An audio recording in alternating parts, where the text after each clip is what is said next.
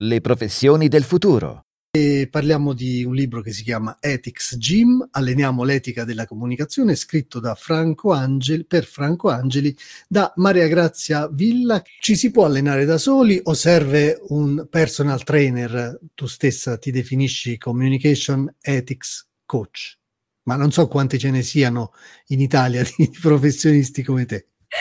Allora, no, è una figura in Italia piuttosto rara.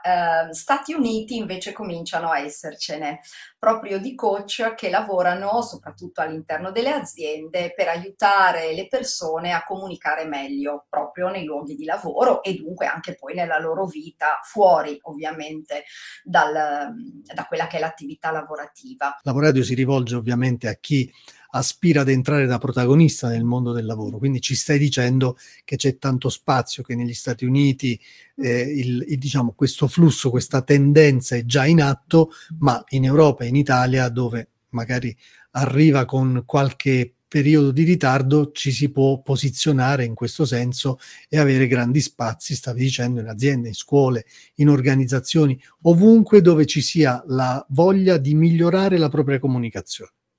Assolutamente sì, lo hai detto benissimo. È una figura professionale per noi nuova, però um, oltre oceano, quello che era il consulente etico, diciamo, si è capito che poteva essere molto più utile se diventava più simile alla figura di un coach, ossia non si limita appunto a farti la consulenza, a dire ok, qui stiamo andando bene, qui non stiamo andando bene, propongo di fare A o di fare B, ma ti spingo ad agire tu in prima persona.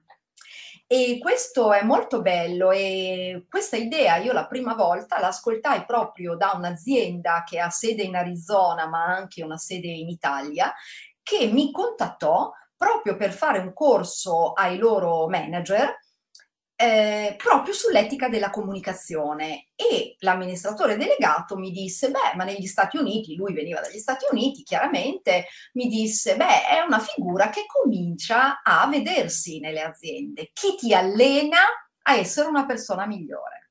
La vecchia idea socratica. Effettivamente Socrate lo faceva, ma eh, che è stato il primo coach, direi, della storia, si può fare anche oggi, Vito.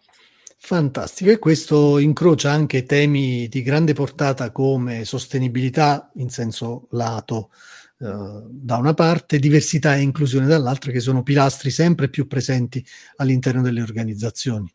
Sì, assolutamente sì. È chiaro che lavorare sull'etica della comunicazione, Vito, corrisponde a lavorare su tutti i piani attraverso i quali oggi un'azienda eh, diventa un operatore sociale, culturale, non più solo un operatore economico.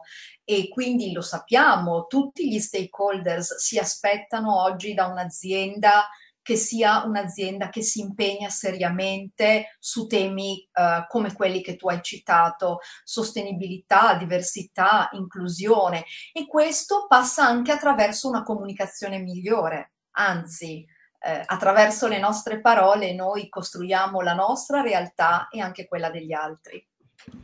Bene, per concludere Maria Grazia, a chi può essere utile eh, questo libro non solo ai futuri coach, come li abbiamo eh, denominati, ma a chiunque voglia appunto migliorare se stesso attraverso quella metacompetenza che oggi è la comunicazione sempre più cruciale, sempre più fondamentale per eh, instaurare relazioni efficaci e profonde per comunicare al meglio, per vivere meglio proprio i rapporti con se, stessi, con se stessi e con gli altri. Insomma, non se ne può più fare a meno e finalmente sta tornando la grande centralità della comunicazione.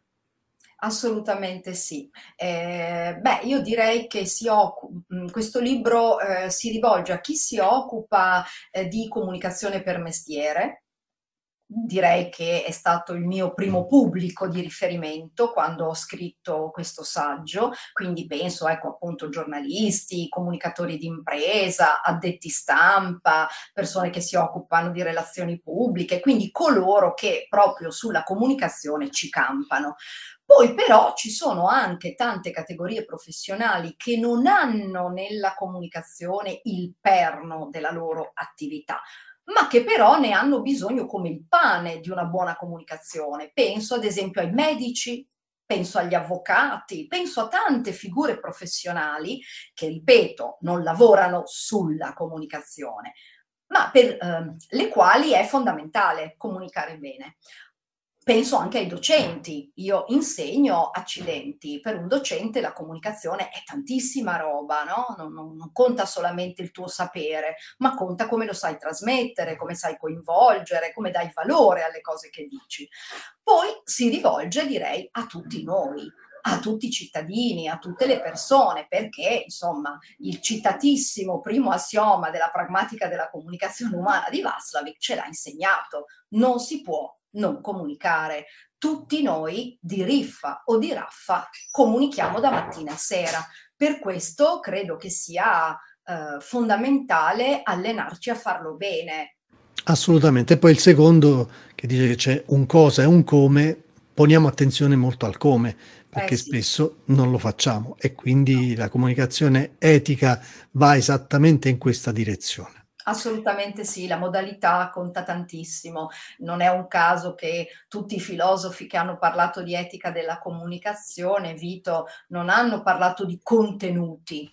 Noi possiamo parlare di tutte le cose, hanno parlato di procedura, hanno parlato di modalità, di come lo facciamo, non tanto di che cosa andiamo a comunicare.